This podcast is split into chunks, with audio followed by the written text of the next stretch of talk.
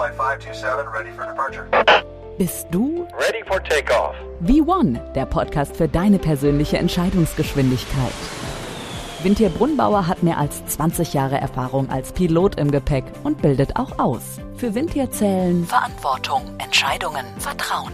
Hol dir den gewünschten Auftrieb. Auf zum nächsten Ziel, dein eigener Erfolg.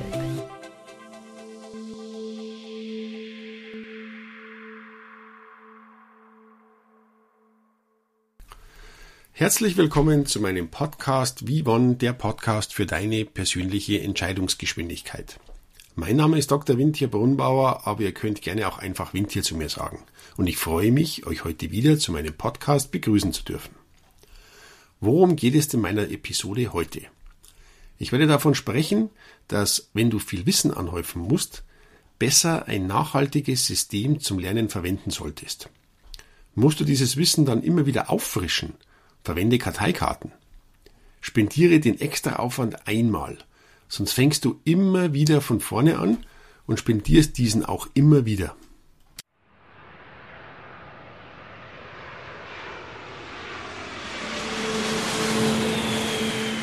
Ready for takeoff. Wie vermeidest du, dass dein Wissen verloren geht? Wissen ist grundlegend. Ohne Wissen keine Anwendung. Das kann man mit einer Sprache vergleichen. Die Vokabeln sind das Wissen und die Grammatik die Anwendung. Klar, die Regeln von der Grammatik, die müssen natürlich auch gekonnt und gewusst werden. Aber mir geht es jetzt primär darum, dass mit der Grammatik dann die Wörter richtig aneinandergereiht werden und eben Sinn ergeben sollen.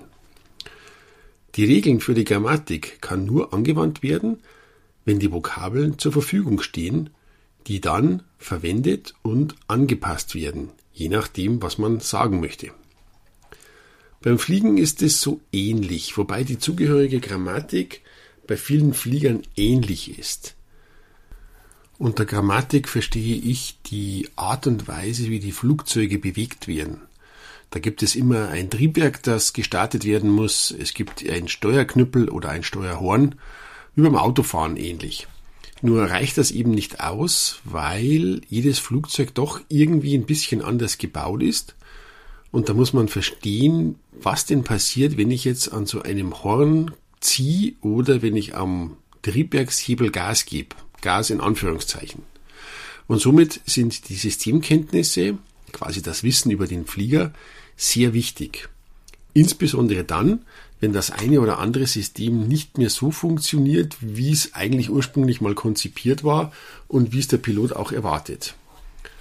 Was dann auch alles nicht funktioniert, ist wichtig zu wissen, um eine richtige Entscheidung zu treffen. Zum Beispiel ist das linke Triebwerk ausgefallen, aufgrund von Feuer, aufgrund von, keine Ahnung, ist eine Pumpe kaputt gegangen, sind andere Sachen einfach klappt nicht mehr aus irgendwelchen Gründen, dann ist dementsprechend auch die Hydraulikpumpe nicht mehr funktionstüchtig. Die dreht einfach nicht mehr.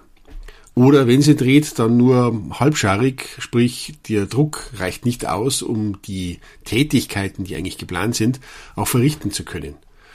Und jetzt ist eben das Problem, dass wenn die, die Hydraulikpumpe nicht mehr funktioniert, dann äh, wird halt das ein oder andere System auch nicht mehr angetrieben werden. Zum Beispiel sind die Steuerorgane oft gerne durch mehrere Hydrauliksysteme angesteuert. Wenn jetzt aber ein Spoiler oder eine Klappe von nur einem getrieben wird, wie zum Beispiel vom linken Triebwerk, deren Hydraulikpumpe, dann sollte man wissen, wenn das Triebwerk abgeschalten wird, dass ihm auch diese Klappe nicht mehr funktioniert. Klappe, Landeklappen, Spoiler, was auch immer. Wenn man jetzt nach diesem Systemausfall des linken Triebwerks landen möchte und ist aber auf diese Klappe angewiesen, Spoiler, Landeklappen, wie auch immer, dann wäre es ganz hilfreich zu wissen, dass es eben nicht mehr funktioniert. Das heißt, wenn nach dem Aufsetzen zum Beispiel irgendwelche Bremsklappen aufgehen sollen, die tun es aber nicht, weil eben diese Hydraulik äh, nicht angesteuert wird, dann kann es durchaus sein, dass es Überraschungen gibt. Und diese Überraschungen, die möchte man sich gerne sparen. So ein Flugzeug, das kann 40 Systeme haben, es kann mehr Systeme sein. Wobei es natürlich dann wiederum jede Menge Untersysteme gibt. Also Hydraulik ist nicht gleich Hydraulik, sondern da gibt's dann ähm, zum Beispiel die Pumpen, dann gibt's irgendwelche Verbindungsschläuche, ähm, Verbindungskanäle, äh, Steuermechanismen, dass wenn die eine oder die andere Pumpe angeschalten wird, wenn noch andere Bedingungen eingebaut werden. Dann gibt's natürlich Reservoirs, da werden die ganzen äh, Hydraulikflüssigkeiten gespeichert. Und es ist auch so, dass natürlich diese Systeme Hand in Hand ineinander arbeiten. Also zum Beispiel kann sein, dass ein Hydrauliksystem natürlich durch Strom angetrieben wird. Es kann aber auch sein oder wird sein, dass das Hydrauliksystem ein Fahrwerksbein bewegt. Das heißt, dieses Hydrauliksystem treibt den Fahrwerksmechanismus zum Einziehen des Fahrwerks an. Das Fahrwerk selbst ist aber auch wiederum ein eigenes System. Das heißt, die Systeme greifen natürlich ineinander. Nichtsdestotrotz wird äh, die, werden die Systeme voneinander getrennt, das heißt, die werden getrennt betrachtet. Und somit äh, würde man jetzt hier, wenn es um Hydraulik geht, nach Hydraulik schauen. Geht es um ein Fahrwerk, wie zum Beispiel einen Reifen, dann würde man zum Fahrwerksmechanismus oder Fahrwerk per se gucken. Wie gerade eben angedeutet, kann sein, dass es eine Hydraulikpumpe gibt, die von einem Motor angetrieben wird. Es kann aber genauso gut ein anderes System sein, das einen Generator antreibt durch ein Hydrauliksystem, also genau andersherum. Da gibt es verschiedene Methoden, verschiedene Möglichkeiten, aber es ist eben wichtig, den Überblick nicht zu verlieren. Und um den Überblick nicht zu verlieren, müssen eben diese Kenntnisse der Systeme regelmäßig wiederholt und aufgefrischt werden. Vielleicht gehen wir mal an den Anfang einer Pilotenkarriere. Für eine Einweisung auf einem Flugzeug, sei es ein Type-Rating auf einem großen Flugzeug oder einem Vertrautmachen auf einem kleinen, müssen natürlich die Eigenschaften der Systeme gelernt werden. Da geht es dann wirklich darum, wie ist der Schaltungsplan, was passiert, wenn die Batterie leer wäre, was ist, wenn irgendwo eine Sicherung rausfällt, was ist, wenn das Fahrwerk nicht mehr einfährt, weil irgendwelche Pumpen kaputt sind, wenn Hydraulikflüssigkeit austritt und so weiter.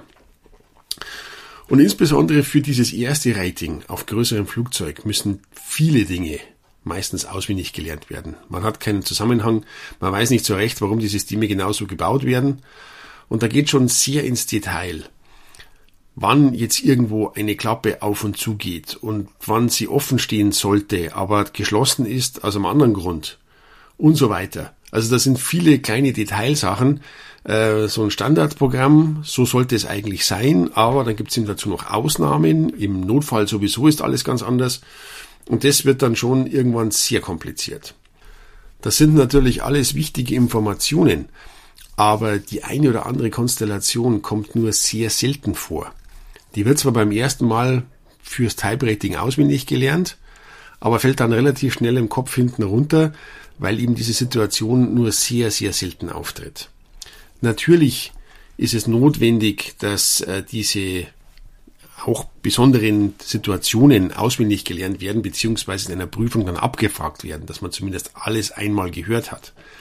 Aber die Problematik ist, alle diese, diese Situationen, alle diese, diese potenziellen Möglichkeiten auch immer parat zu haben, ist eine echte Herausforderung. Wenn es dann aber wirklich mal zum Vorfall kommt, also wirklich genau diese Situation eintritt, dann wäre durchaus diese Konstellation materialrettend. Vielleicht werden durch diese Fehlbedienung keine Menschen sterben, aber das Material, das wird sicherlich leiden und das kostet immer Geld. Das heißt, diese Ideen, diese Lösungsvorschläge, die vom Hersteller schon genannt wurden, die sollte man auch parat haben. Dafür gibt es jede Menge Dokumente im Flieger, auch in der hektischen Situation kann man die anwenden. Aber nichtsdestotrotz gibt es halt dann noch auch viele unzählige Situationen, die vielleicht nicht ganz so kritisch sind, aber Lösungen da dazu, die muss man sich selber zusammenreimen. Und da ist halt Systemkenntnis A und O, anders funktioniert's nicht. Insbesondere, wenn das dann doch Geld gekostet hat, was man falsch entschieden hat, äh, darf man sich im Anschluss dann als Pilot anhören, warum man das nicht richtig durchgeführt hat. Gut, der Vorwurf ist durchaus berechtigt, aber jetzt ist eben die Problematik, wie schaffe ich es trotz dieses seltenen Auftretens mit überschaubarem Aufwand, das Gelernte und die Kenntnisse frisch zu halten. Wie bekomme ich jetzt die Inhalte in meine Birne? Die Kunst ist dabei, die Inhalte so aufzubereiten, dass sie die nächsten Jahre flexibel und effizient verwendbar sind.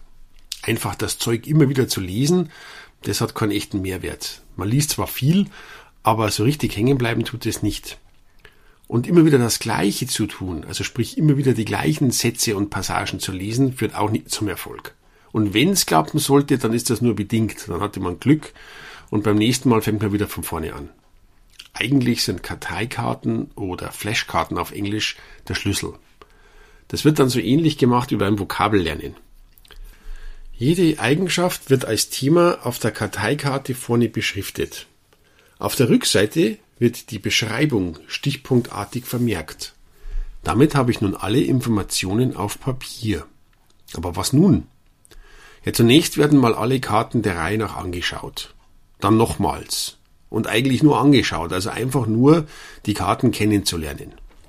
Wenn dann bereits Inhalte gekannt sind oder werden, dann können diese natürlich aussortiert werden, weil ich muss mir das ja nicht immer wieder das Gleiche anschauen, was ich ja schon kann. Mir geht es ja darum, die Sachen zu lernen, die ich noch nicht kann.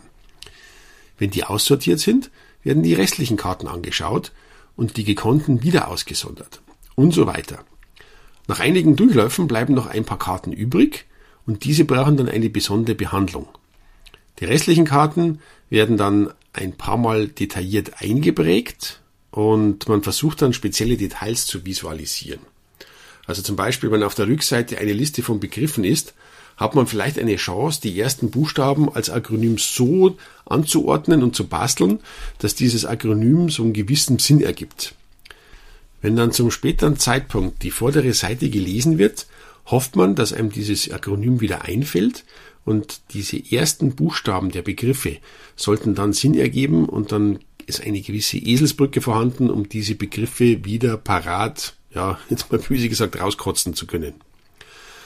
Wahrscheinlich wird es noch ein paar Durchläufe dauern, bis man das, das und die anderen Themen auf den anderen Karten so weit verinnerlicht hat, dass das Ganze auch dementsprechend firm sitzt und dass man das auch wiedergeben kann. Man muss dann vielleicht noch ein bisschen aufpassen, dass man die Sachen, die man aussortiert hat, nicht komplett aus dem Blick verliert. Man sollte dann zumindest nach ein paar Mal von den unbekannten äh, Karten auch mal die bekannten wiederholen. Vielleicht ist dann irgendwas dabei, was vielleicht vorher zufällig gekonnt wurde, aber jetzt ganz komisch, ganz neu aussieht. Und deswegen äh, wäre dann diese Karte, die dann rein zufällig da unvermittelt reingemischt wurde, dann auch wieder zu den Unbekannten äh, herübergenommen werden darf. Und somit hat man alle Wissenskomponenten parat und es werden dann nur noch die gelernt, die wirklich ja noch nicht gekonnt sind. Und die letzten fünf Karten, die muss man halt im schlimmsten Fall wirklich auswendig lernen. Und aber es sind halt dann nur fünf und keine 200 oder 500. So, jetzt ist das Problem, jetzt hat man das ganze Zeug im Hirn, aber nach ein paar Tagen oder Wochen kann durchaus passieren, dass auch die ein oder anderen Details wieder rausrutschen. Wie schaffe ich es nach einem Jahr, die ganzen Infos wieder aufzufrischen? Naja, ganz einfach. Die Karten wieder rausziehen und das Verfahren wird wiederholt. Der Vorteil ist es zum einen, dass es die Karten schon gibt und diese müssen nicht extra erstellt werden, was sonst immer ein relativ großer Aufwand ist. Und der Vorteil ist, ich werde halt mindestens die Hälfte der Karten schon kennen, weil das sind die Themen, die ich ja noch parat habe. Und jetzt die restlichen Karten, die kann man sich jetzt geduldig anschauen. Das sind dann, wie gesagt, vielleicht bei 500 Stück sind es noch 200. Und dann kann man sich speziell auf diese Karten konzentrieren. Und vielleicht im Jahr darauf sind es andere 200 Karten oder die Hälfte davon ist bekannt und die andere nicht. Und so ist man immer individuell auf genau diese Karten fokussiert, die eben diese Wissenslücken darstellen.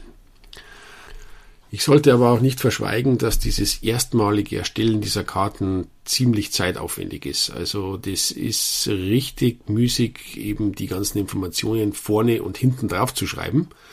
Aber in dem Moment, wo diese Karten vorhanden sind, können die für die nächsten Jahre oder auch Jahrzehnte wunderbar verwendet werden. Das Gute ist auch, dass diese Karten überall verwendet werden können. Also sprich, ob ich die jetzt aus der Tasche rausziehe, an der Bushaltestelle oder im Flieger oder im Hotelzimmer oder vorm Fernseher. Naja gut, Fernseher ist vielleicht ein bisschen undankbar wegen der Ablenkung. Aber der Vorteil ist, ich kann überall schnell lernen. Also schnell im Sinn von, ich muss mich nicht groß einrichten, sondern ich ziehe einfach die Karten raus, schaue mir drei, vier Karten an, sortiere die Karten als bekannt oder nicht bekannt ein und kann das Lernen wieder aufhören, um dann ein paar Minuten später wieder weiterzumachen. Insbesondere wenn man dann einmal im Jahr oder alle halbe Jahr zum Simulator fliegen darf, kann man die Reise natürlich dahin effizient nutzen und die Wissenslücken schließen. Kann man diese Karteikarten nur fürs Fliegen verwenden? Nein, natürlich nicht. Ich kann das für jedes Thema anwenden. Geht es um den Erwerb oder Aufrechterhaltung der Lizenz einer Sprache oder das Wissen für das gewünschte Thema im Studium? Wie gesagt, das Erstellen ist ziemlich nervig, aber der spätere Nutzen ist ungemein. Und es ist faszinierend, wie viel Wissen man sich da in das Hirn reinpressen kann in relativ kurzer Zeit. Also nur lesen reicht nicht. Damit spare ich mir zwar dies Vorbereiten, aber ich muss halt beim Lesen das ungefähr paar tausend Mal machen. Beim Karten generieren, da muss ich schon gewisse Zeit aufwenden. Aber anschließend kann ich mich auf das konzentrieren, was ich noch nicht weiß. Und das wird dann sehr, sehr schnell sehr effizient. Warum erzähle ich euch das? Checkliste. Erstens. Du musst viel Wissen anhäufen. Verwende ein nachhaltiges System zum Lernen. Zweitens. Musst du dieses Wissen dann immer wieder auffrischen? Verwende Karteikarten. Die haben sich bewährt. Drittens. Spendiere den Extraaufwand einmal, sonst fängst du immer wieder von vorne an und spendierst ihn auch immer wieder. Erhalte dein Wissen. Du hast hart dafür gearbeitet. Checkliste completed. Vielen Dank fürs Zuhören und ich freue mich schon aufs nächste Mal. Bis bald, euer Wind hier.